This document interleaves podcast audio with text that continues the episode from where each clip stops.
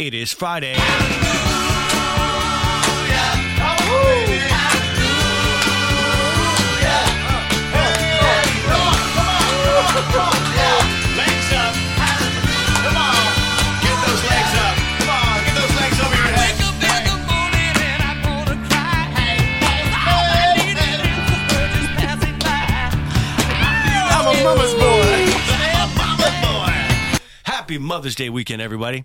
Uh, this is a crazy story. This newscaster basically tells the whole story. Let's just listen to it. Got a wine heist like you've never seen before, only wearing his underwear. Police say a man jumped on a tanker truck carrying bulk wine. And as it climbed up Highway ninety-nine, he climbed underneath, unscrewed a valve, and when the vino gushed out, he started guzzling. C B S thirteen, Steve Large is along ah, Highway ninety-nine with commitment. The video. You'll- that is commitment. With the video you'll only see on C B S thirteen. Yeah. You have to find this video. The way this guy does this whole thing, it's right out of an action movie. This suspect just uncorked what may be the wildest ride of any wine heist ever. The dash cam video from a tanker truck hauling bulk red wine on Highway ninety-nine first shows the suspect in a sedan putting his hazard lights on, directing the truck to the side of the highway. First of all, there's trucks with bulk red wine. I Don't guess. They just put them in bottles and then sell them out? I, I guess not. And then the other thing that listening to this is there's like other wine heists going on. It's like it's like the Wild West. This is the craziest wine heist. Not like the one in two thousand fifteen. It's weird because the, the, the camera shows that the guy takes his car, pulls in front of this truck, puts his hazards on, and slows down so that the, the truck slows down to see what, what's going on. The truck driver pulls over, believing he may have a mechanical problem, only to see the man in the sedan get out, only wearing underwear. He runs to the passenger side of the truck and out of view.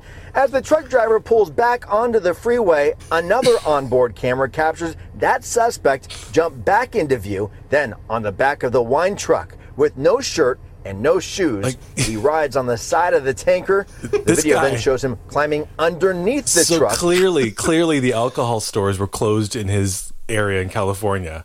And wow. He was like, I need wine. And his wife's like, where are you going? He goes, I'm getting some wine. And she's like, your pants. And he goes, no time for pants. No time for pants.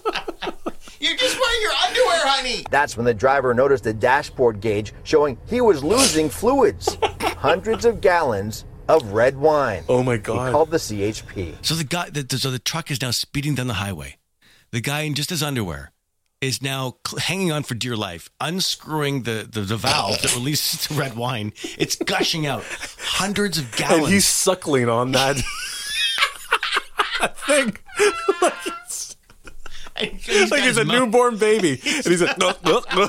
I listen to radio. I've listened to thousands and thousands of calls.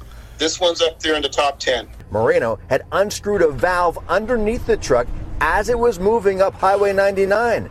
That sent the tanker's wine gushing and Moreno gulping as much as he could. Uh, this individual was able to release the wine, and he placed himself underneath the tanker in such a manner, the best way to describe Such a manner. the, the best way to describe it was like he, he was went. like a newborn baby suckling on his mother's teeth.